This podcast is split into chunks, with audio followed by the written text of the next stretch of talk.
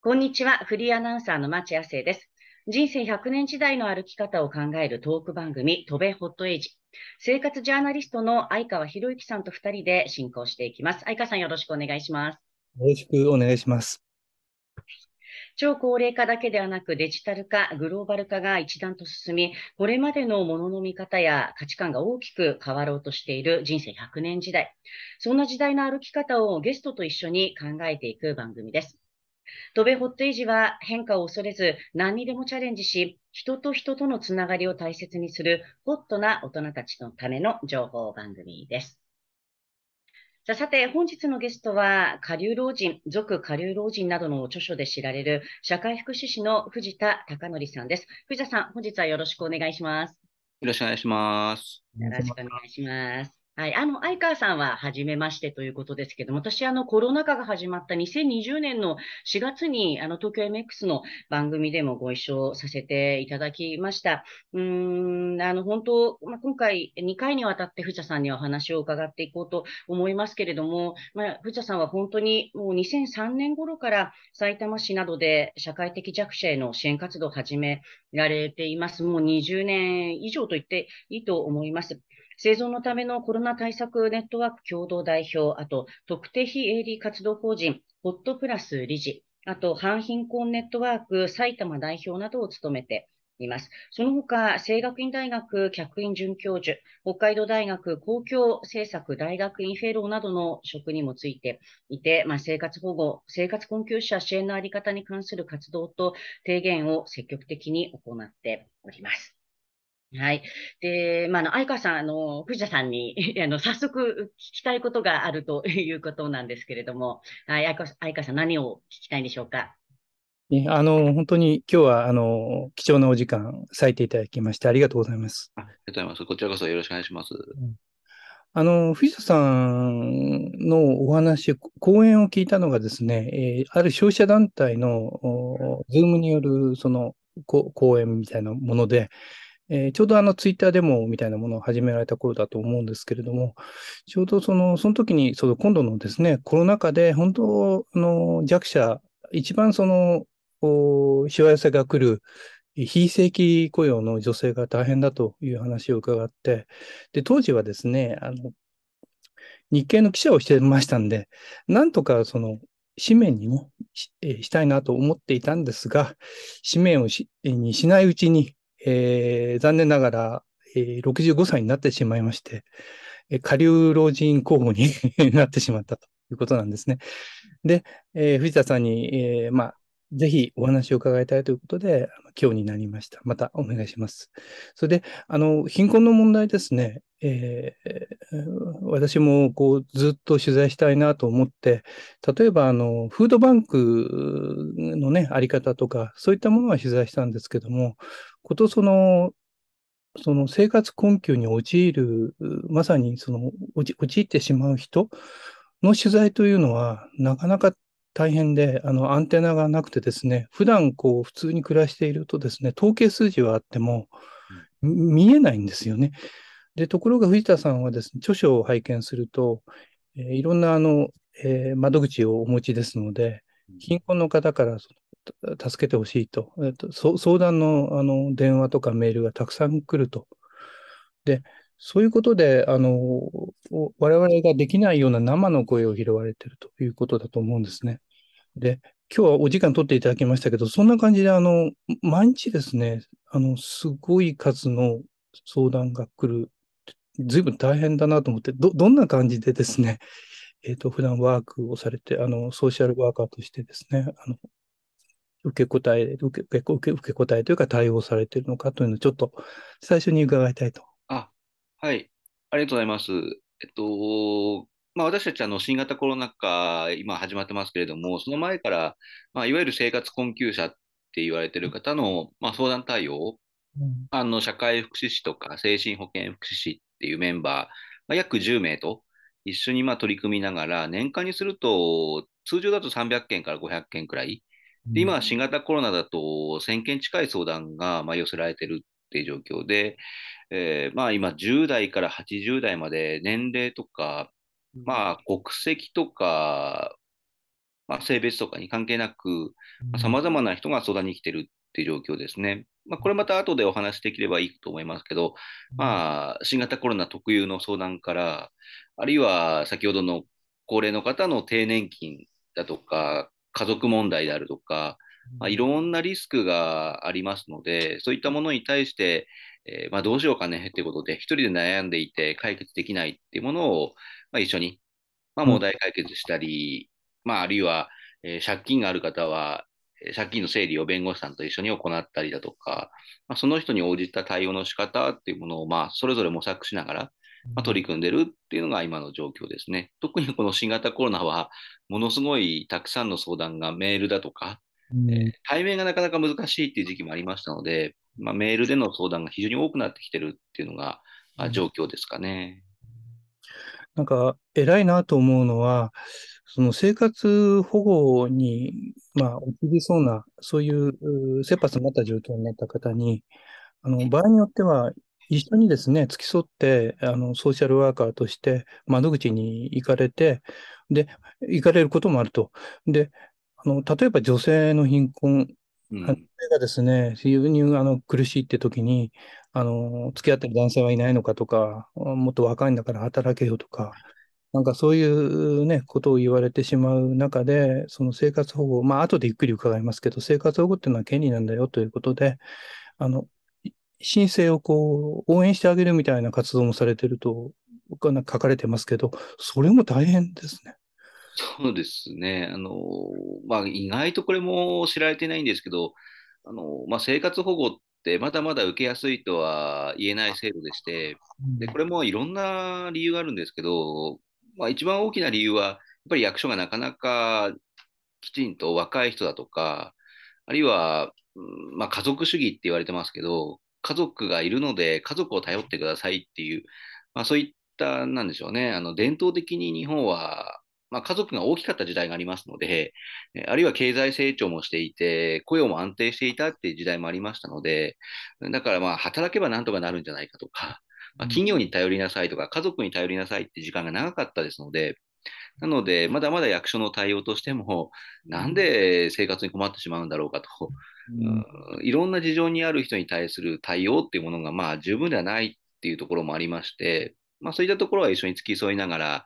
まあ、ソーシャルワーカーとして、まあ、代弁、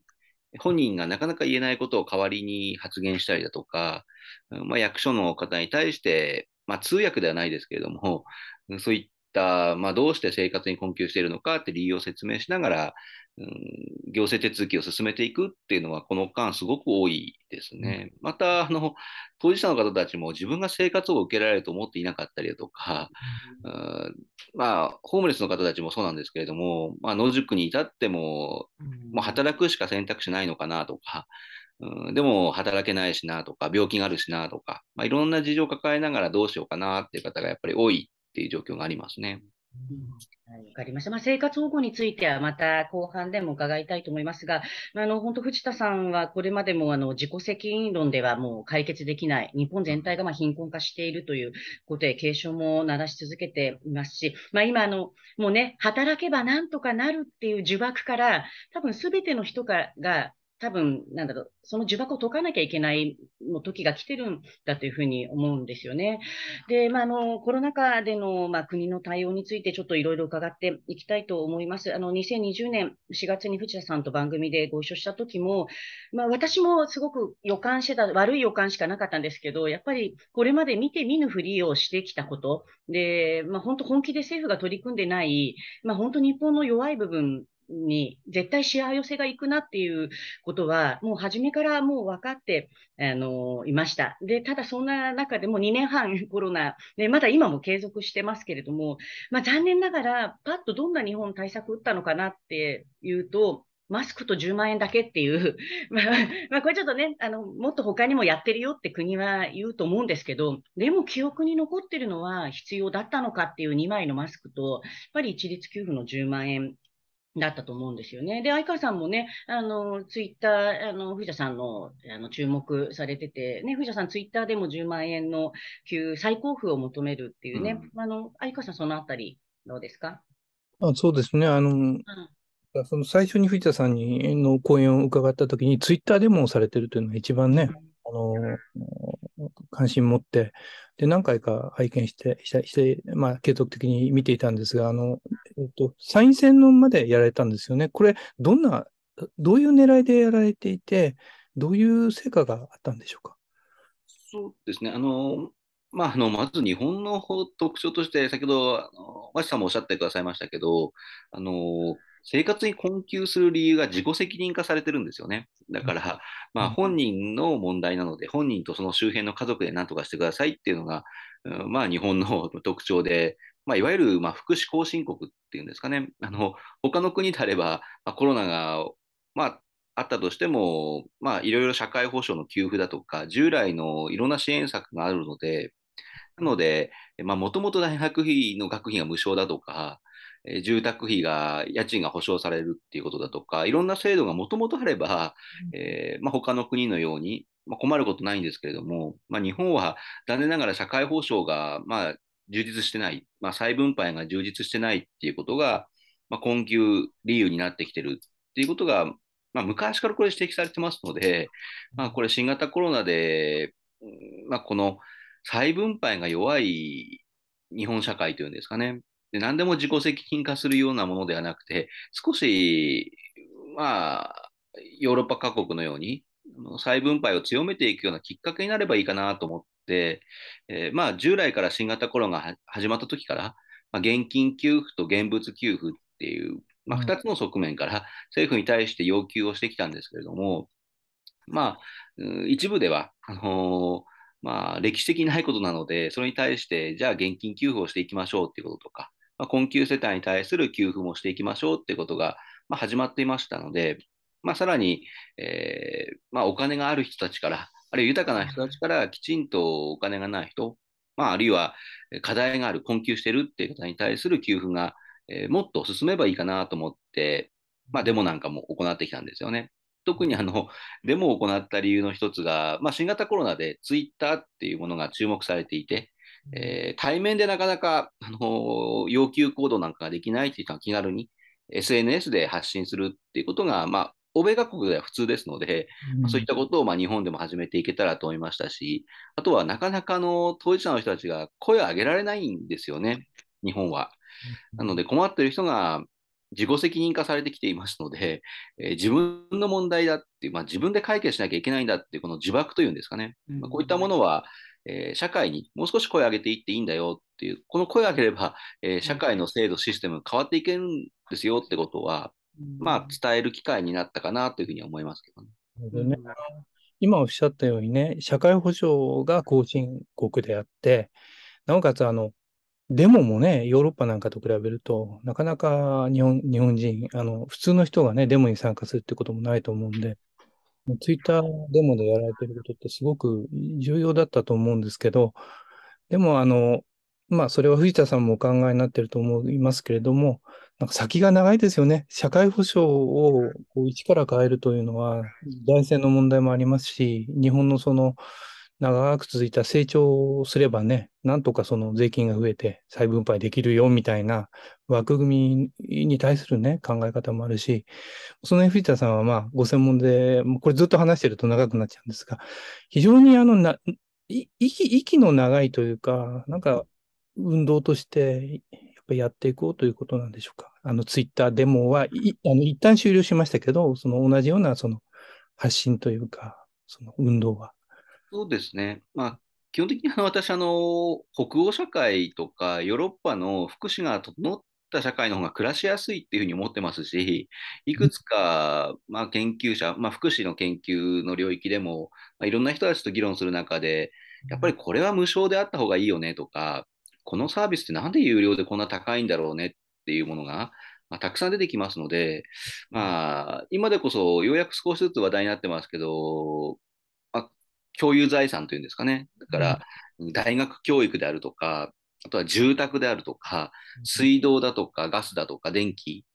あるいはまあ、公共交通機関とか、介護とか、保育だとか、そういったもの、なんでそもそも日本社会ってこんなに有料で、まあ、高いんだろうねっていうような議論が、まあ、されていくといいかなと思いますし、今後、まあ、日本社会で残念ながら、まあ、成長していくっていうのがなかなか難しいっていう局面に入っていますので、まあ、今あるものだとか、まあ、先輩方が作ってきたものをどう生かして、まあ、よりよく分配していけるのかっていう議論にちょっと舵を切っていきたいなというふうに思ってるんですよね。なので、本当に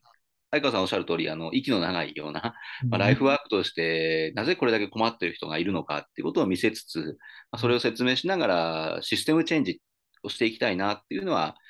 ずっと考えているところですね。まあ、これ、理解を得ていくためには、まあ、時間かかりますので、まあ、何度もその壁に跳ね返されながら、まあ、地道にやっていければいいかなというふうには思っていますね。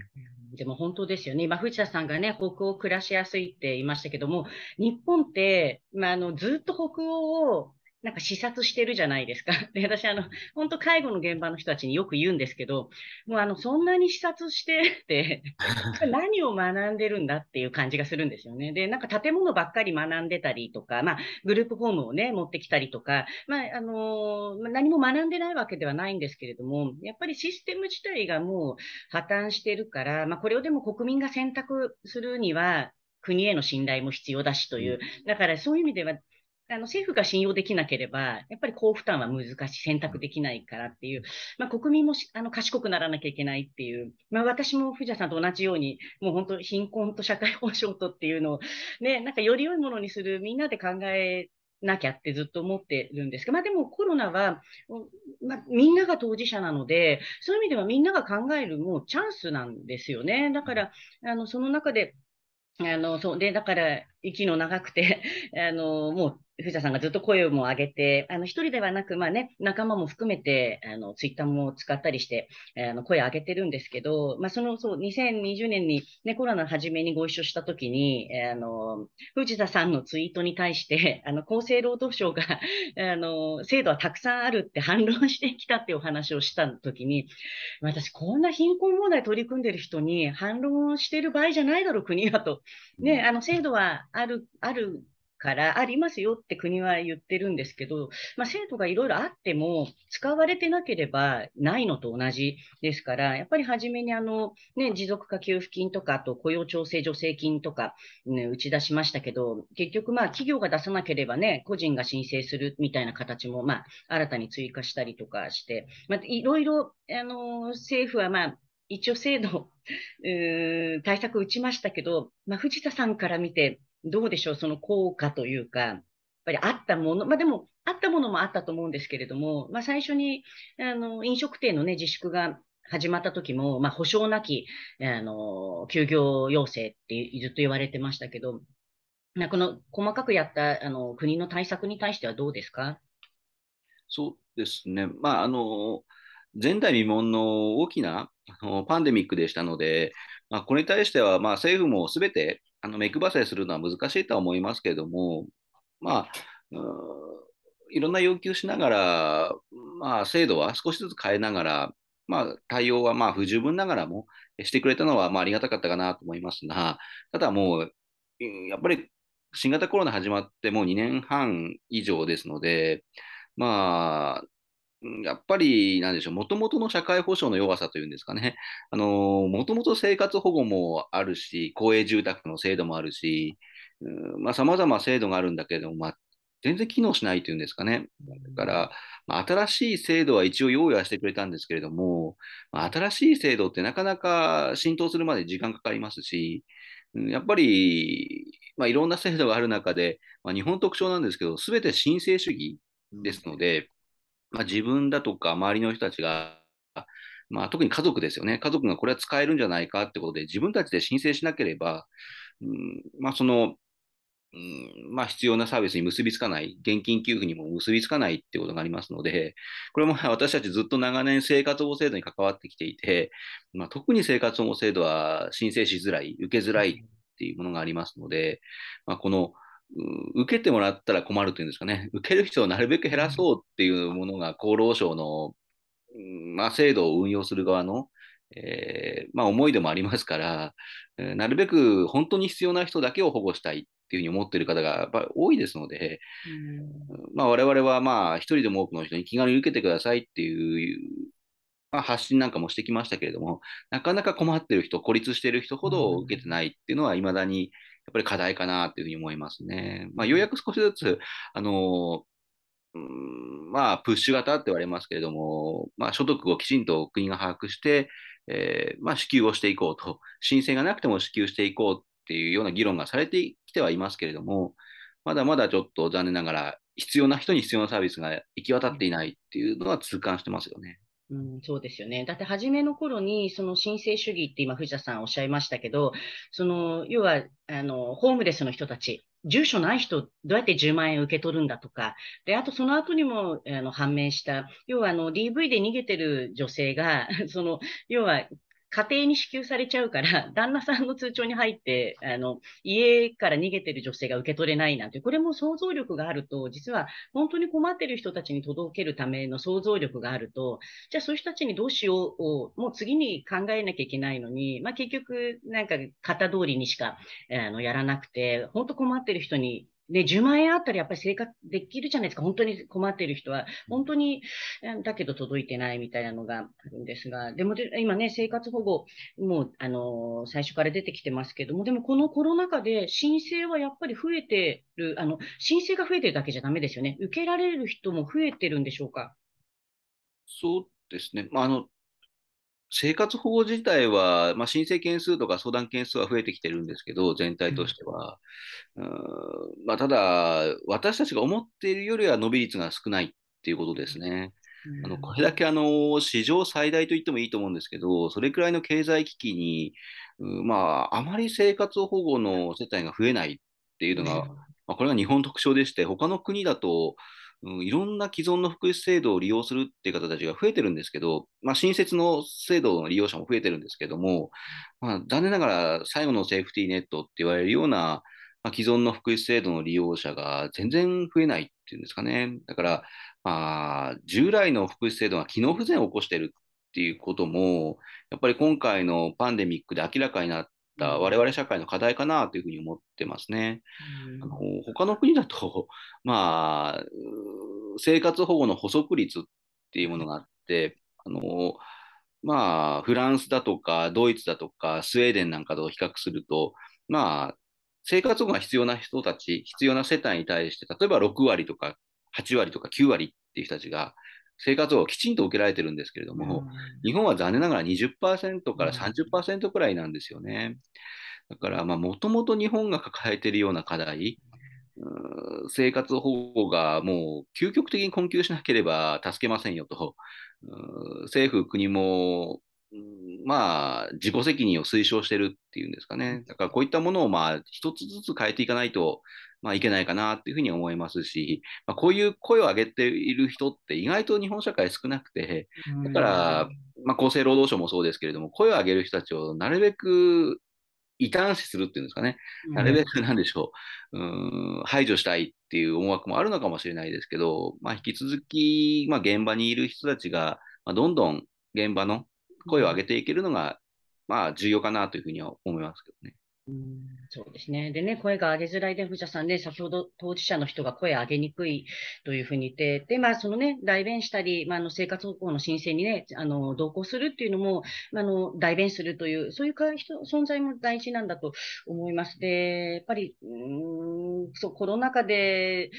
うん、なんだろうな、多くの人が、まあ、もう先ほど相川さんも最初に下流老人になる可能性がと言ってましたけれども、まあでも本当に相川さんそう思ってるかどうかは、ちょっと私、ハテナなんですよね。やっぱり多くの人がまさか自分はって思ってるんですよ。あの、自分は大丈夫ってどっかであるけど、でもコロナ禍は、あの、そう思ってた人たちがまさか住まいを失うなんてっていう、うん、あの、まあ、衝撃的な事件は、あの、渋谷で女性のホームレスの方が、あの、まあ、殺害されると、まあ、この方ね、いろんな理由はあったと思うんです。コロナだけじゃなかったかもしれないんですけれども、でもそういう意味では、あの、ね、コロナのあの、なる前までは大丈夫だったものがコロナでガラッと変わってしまった人もいると思うので、まあもともとセーフティーネットが弱いということだったんですけれども、まあ私はその中で、やっぱり特に女性がやっぱりコロナの中で非常にまあ影響を受けたと思うんですけど、このあたりは藤田さんいかがですか？本当おっしゃる通りで、あの、今新型コロナで我々も驚いているのは、こんなに女性が困っていたのかっていうことが改めて可視化された、見える化されたっていうことを痛感してますね。特にと、サービス業に従事してるっていう女性がやっぱり多くて、うん特にサービス業って非正規雇用の人たちが多いんですよ。で例えばまあ10代、20代、30代、あるいは、うん結婚していたとしても、パートアルバイトで夫の家計を支えますっていう女性が多くて、もともと低賃金なんですよね。で、日本社会全体がそういう低賃金の女性であるとか、高齢者、学生、外国籍の方たちなんかに、まあ、依存してるっていうんですかね。えそういったまあ安い労働力を利用して、なんとか経済成長を維持してきたっていうところがありますので、まあ、今回、まあ、対面型のサービスができないってこともあって、かなりの、まあ、いわゆるワーキングプアって言われるような単身女性だとか、あるいは家族に頼れないっていう女性であるとか、まあ、いろんな事情がある女性からの相談が、まあ、殺到したっていう状況が、この2年ちょっとの間でありましたね。特に、うん、夜の世界で、まあ、いわゆる、まあ、性風俗等で働いてるっていう女性からの相談もすごい多くありましたし、まあ、従来、まあ、我々のもとにアプローチしてくる層がもうガラッと変わったっていうのは、この、まあ、コロナ禍でしたよね。なので、まあ、これも、あの、まあ、我々がこういう状況がありますよっていうことで、社会のシステムの問題、本人の問題ではなくて、困窮するのが、まあ、構造的な問題なんですよっていうことは、まあ、いろんな方に知ってもらうっていうことが、まあ、できればいいかなっていうふうに思いながら、まあ、いろんな発信を、まあ、し続けているところではありますね。あの、まあ、コロナ禍がきっかけだったんでしょうが、あのコロナが終わればね、あの、すべて解決するという問題ではなくて、そのコロナ禍によって日本の、あの、藤田さんがままさにおっしゃられたように、社会保障の弱さが分かってきたわけですよね。で、先ほどあの、マシさんおっしゃられたけど、日本はあの、北欧なんか、あの視察旅行行くんだけど、あの、旅行とあえて言っちゃいますけど、視察に あの、何持ち帰るのかなとこう思うんですね。それその中で、あの、藤田さんがですね、コロナ貧困の末尾で、あの、紹介されてた、あの、マイケル・ムーアの世界侵略のすすめというあの映画、あの、見たんですけど、あの、やっぱり同じような新自由主義で自己責任の国になってしまったアメリカの監督がですね、その、いろんなヨーロッパの国へ行くと、そうすると、もう8週間の有給休暇でのんびりやってるとかですね、刑務所なんかでも、えー、その、えー、罪を犯した人が非常にあのいい環境で暮らしてて、人間の尊厳みたいなものを大事にしてると。で、あの、やっぱりその、基本的なサービスをこうどうするかとか、人間の尊厳とかですね、なんかそういったところからもう一度考えなきゃいけないなと、こう映画を見てね、強く思ったんですよ。それで、それ以外にもですね、ちょっと紹介すると、これみんな見たらいいのかなと思って、あの、1987、ある戦いの真実という、あの、えー、ポンドファン政権の時かな、あの、軍事政権を打倒する韓国の民主化運動の動きを描いた映画とか、サッチャー政権下のイギリスで炭鉱労働者とマイノリティ、性的マイノリティが連携するパレードにようこそ、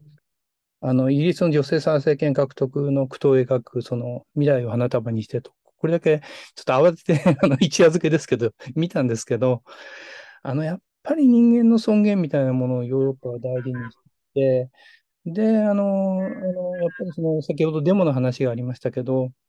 ぱりなんか変えようと思うとですね、あの、韓国の話の時に、その警察の中にね、その理解者がいて、その検察の部長がしっかりその、蓋、蓋をしなかったんで、あの、事件が明るみに出たとかですね、えっ、ー、と、あらゆる、えー、段階での、その人たちのネットワークも必要だし、で、あの、なんか主役になる人はですね、あんまりあの、なんですか、成長してなくて、どっちかっていうとそういう運動嫌だと思ってる人があまりに理不尽で、あの、これはいかんという感じで立ち上がるという、なんかそういう共通性を感じたんですよね。で、この映画を紹介された藤田さんって、やっぱりこう、なんかこう、藤田さんのメッセージが伝わってきたような感じがして、やっぱり日本もそのおっしゃるような社会保障のその遅れをこう、こう解消するためにはですね、まあ、こういう先立ちの、なんかこう、常識にとらわれない動きとか、ネットワークとか、あの、だからもうマスメディアも必要だし、あの、ツイッターも必要だし、いろんなものがですね、あの、要求されてきて、それをなんか駆使されてる感じがするんですけど、藤田さん、どどうこれからの戦い方というか、考えられてますか？あそうですね。あの、まあ、日本社会って、まあなんでしょう、ある程度福祉もあるし、ある程度経済成長もしてるし、ある程度民主主義的な、そういう、まあ、形式も取ってるっていうことで、まあ、多くの人たちが、まあ、ある程度は、まあ、なんとかこのままでいいんじゃないのみたいな形で、うん。まあ、これまで社会を捉えてきたと思うんですよね。で、えー、ましてや、その、まあ、曲がりなりにも経済成長これまではずっと続けてきましたので、まあ、このシステムは、まあ、なんだかんだ欠点があるとしても、まあ、これを続けていけばいいんだみたいなことで、まあ、日本全体がまあ保守思想っていうんですかね。だから、まあ、緩やかにみんなで、うんまあ、このままいけばいいんじゃないかみたいなことがあって、まあ、それはそれで良かったと思うんですよね。なので、うんまあ、他の国よりも、まあ、進んでる福祉制度もありますし、いろんな仕組みもありますけれども、ただもう、経済成長止まってしまって、もう30年近い状況ですし、うんまあ、経済成長していた理由も、やっぱり低賃金の、まあ、労働者であるとか若者女性、まあ、高齢者、外国人に頼ってきた、まあ、ある種依存してきたっていうことが、やっぱり構造的な問題ですから、まあ、なんでしょう、他の国だと、まあ、女性にちゃんとした権利をっていうことだとか、まあ、性的マイノリティの方に対する、まあ、きちんとした待遇をっていうことだとか、そういった、まあ、なんでしょう、えー、ちゃんとした待遇っっていうことをみんなでやりながら、みんなで社会を支えていくっていうんですかね。だからそういった、うんまあ、本当の意味での、まあ、民主的で、まあ、きちんと公正さが保たれたような、うん、賃金格差もないような、まあ、そういった社会で、まあ、みんなが社会に参加していくっていうんですかね。まあ、残念ながら日本は、うん、まだまだちょっと男性で、なおかつ年配のまあ、ある程度おじいちゃんたちが、まあ、権力を握っていたりだとか、社会の運営する決定権を、まあ、持ってますので、まあ、持ってるというか持ちすぎちゃってますので、うん、そういったものを、まあ、もう少しいろんな人たちに分配しながら、うんまあ、いろんな形で声を上げていくような、具体的に本当の意味での声を上げるっていうことですね。あのただ単にあの騒いでるだけではなくて、決定権もきちんと付与してくださいよっていう要求は、他の国でも若い人たちがあるいは女性とか、まあ、社会の外側に追いやられている人たちが声を上げてきて、勝ち取ってきたっていう歴史もありますので、まあ、そういったまあ他の国をまあ参考にしながら、まあ、日本の行く末というんですかね、そういったことを一緒に考えてくるような、まあ、若者が増えてくるといいかなとは思いますね。あの、ピッさんの映画の中でもね、あの未来を花束にしてという映画の中では、結局あの平和的にいろんなことを変えようと、女性が変えようとしても、全く変わらないで、うん、一人の女性の死が、その参政権獲得の動き、女性が参政権を獲得する動きにつながったということですけど、なんかあの日本を見てるとですね、確かにあの藤田さんおっしゃったように、ほどほど良くて、きっと今までうまくいったから、あのそんなにあの、まあ、マシさんもさっきおっしゃってたけど、まだ下流なんかなんないんじゃないかとか、そういうところが、あのそういう気持ちが多くて、で、えーと、例えば政府がね、軍事政権で弾圧をするとか、露骨にその来た場合はですね、やっぱりみんなで立ち上がるかもしれないんだけど、逆にあの、そこそこ平和なもんですから、そこでなんか立ち上がったり、おかしいんじゃないかっていうのはなかなか大変ですよね。で、マイケル・ムーアみたいに、本当にあの、あのフィンランドとか、スウェーデンとかノルウェーとか、フランスとか、ああいうあの国を、イタリアとかね、ああいう国の本当にあの、その住宅だってしっかりしてるし、大学教育だって無償だったり、なんかその野党があの申し訳程度になんかこう掲げてるようなんじゃなくて、本当に当たり前のように生活の基本的なサービスが無償になってるということ、事実をもうちょっとそのその明らかにして、俺たちちょっとひどい 国にきてるんだぞっていうのがわからないと、なんかその、そこそこ満足しちゃってるんですよね。これどうすればいいんでしょうかね。そうですね。まあ、まあ、Z 世代っていう人たちに私ずっと期待していて、そのまあ、今10代、20代の、まあ、学生対応なんかもそれでずっと行ったり、実習対応なんかもしてるんですけど、まあ、まずはあの現場に来てもらって、で誰が苦しんでいて、どんな声があるのかっていうことを、まあ、いろんな人に知ってほしいなっていうふうに思いますね。特に10代、20代の子たちも、まだ日本は豊かだっていうふうに思ってる子は、どうしてもやっぱり青年海外協力隊であるとか、SDGs っていう形で、まあ、外に行くことが多いんですよね。フィリピンだとか、カンボジアだとか、まあ、アフリカ各国ですかね。だから、まあ、それを否定はしないですけれども、まあ、実は国内結構やばい状況になってるんだよっていうことを、10代、20代の子たちに伝えながら、まあ、一緒に、まあ、この課題を少しずつでも解決していくために、国内で一緒に活動しませんかねっていう人たちが増えてくださると、まあ、大変ありがたいなと思ってますね。残念ながらの、高齢の方は、まあ、このままのシステムでも、まあ、逃げる？あと10年とか 10年とか、まあ、なんとかなっていっちゃうってこともありますから、どうしても保守志向になるのは当然だと思いますので、一番被害を受けるというんですかね、一番変えてもらいたいっていう人たちが、やっぱり現状を、まあ、知って少しずつでも、まあ、取り組んでもらわないと、まあ、困ってしまいますので、そのあたりは、まあ、特に若者世代ですよね。その人たちにどうメッセージを伝えていったりだとか、まあ、あのより良い社会を 引き渡していくのかっていうことは、まあ、考えていく必要があるかなと思いますね。まずは現場に来てくれっていうことをいろんな人たちにお伝えしてますけどね。だから今回コロナ禍でも学生の子たちが学校に行けなくなったりとか、やっぱりアルバイトできなくなって、私の一緒にボランティアやってる学生も学校辞めざるを得なかった子がやっぱりいたんですよね。うん、で、うん、大人だけじゃなくて、やっぱり子供も、まあ、子供に責任はないんでね、やっぱりこういう社会を作った大人の責任なんですけど、でも、いざその Z 世代が大人になった時に、あ、なんか、あの、大人たちが自分たちに残したものはこれだったのかっていう、もうすでに負の遺産になっていることは明らかなので、やっぱり今変えられるところはやっぱり変えていかないと、本当に、いや、ね、あの、私、だから藤田さんが感じている危機感、同じように、同じこの30年、すごい危機感を感じて、だからなんでみんな感じないのかなって思うと、やっぱり当事者になってないからなんですよね。で、まあ、またあの、後半で下流老人については、あの、詳しくこう、どういうケースがそうなっていくのかっていうのは後半で伺いたいと思いますけど、あのそうなんですよ。なった時で、私はその当事者に30年前になったので、あ、突然本当に貧困の連鎖にこう引きずり込まれるっていうことがあるとか、あと住まいを失うという恐怖っていうことをやっぱり感じてる人が、まあ多くの人は感じないと思うんですよ。あんまり家賃滞納するっていう経験っていうのはそんなに多くの人がしないと思うんですけど、でも実はそういう経験をしてる、そういうギリギリの状況になるまで誰にも助けを求められないでいる人たちの声が届いてないっていう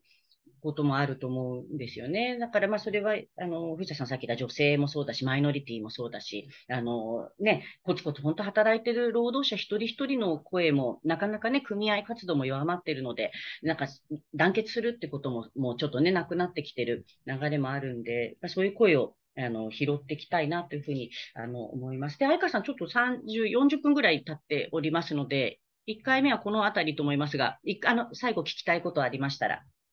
さっきの映画の話で言うと、その、パレードへようこそっていうのがまさにそうなんですけど、あの、若い人、まあ、高齢者はもう大丈夫だと。若い人は若い人の問題だじゃなくて、やっぱりそれぞれの、それぞれみんなあの、あの、私たちが救済されると、あなたはいいじゃなくて、みんなで立ち上がらなきゃいけないという話、そういう意味で言えば、高齢者もあの安閑としてはいけなくて、まさに下流老人の問題を考えることによって、若い人にも思いが至る、女性にも思いが至る。そういう意味で下流老人を考えるというのは非常に大事なので、そういうことで次に行きたいと思います。よろしくお願いします。はい。でも藤田さん、最後にね、まだコロナ禍続いてますけれども、この中から、まあ、まだ過去ではなくて現在進行形なんですが、やっぱり一番こう何を教訓にというか、まあ、今後の、まあ、社会のあり方を考える上でも、まあ、これを絶対忘れちゃいけないっていうことを改めて最後に教えてもらえますか？そうですね。あの、うん、まあ、一番重要なのは連帯意識かなと思いますし、社会を頼る意識かなというふうに思いますね。どうしてもあの生活に困窮されたりだとか、うんまあ、生活課題を抱えてしまうと、まあ、この問題は他者には分からないだろうと。自分で問題解決しなきゃいけないものだろうっていうふうに自分の殻に閉じこもりがちになっちゃいますので、なので、まあ、他者を信頼して、まあ、助けを求めてもらうって、まあ、我々、受援力って呼んでますけれども、援助を受ける力をぜひ多くの人たちに、まあ、高めてもらって、えーまあ、社会を頼ったり、制度を頼ったりして、まあ、今よりもより良い、えーまあ、暮らし方を求めていてほしいなっていうふうに思いますね。うん、そうですね。受援力ね。本当ですよね。日本人って、まあ、これ本当性別問わず、本当に我慢強いので、助けてよ、本当なかなか言えないんですよね。なんかここはすごく、いや、その通りだなというふうにあの思います。分かってもらえないじゃなくてね、きっと分かってくれるし、助けてくれる人もいるし、あと制度も実はもうあるんですよね。ね、それを、うん、はい、わかりました。あの、前半では、あの、コロナ禍で一気に、まあ、生活がね、苦しくなる人たちがどうすればいいのか伺いました。で、あの、後半ではね、下流老人を紐解きながら、まあ、の、うーん、まあ、どうした、まあ、下流老人にならないためっていう言い方がちょっと私あんまりあれじゃない、好きじゃないんですけれども、うん、でもこう、人にも頼りながら、でも自立して、こう、生きていくためにはどうしたらいいのかの処方箋を後半は藤田さんに伺っていきたいと思います。はい、ありがとうございました。どうもありがとうございました。ありがとうございました。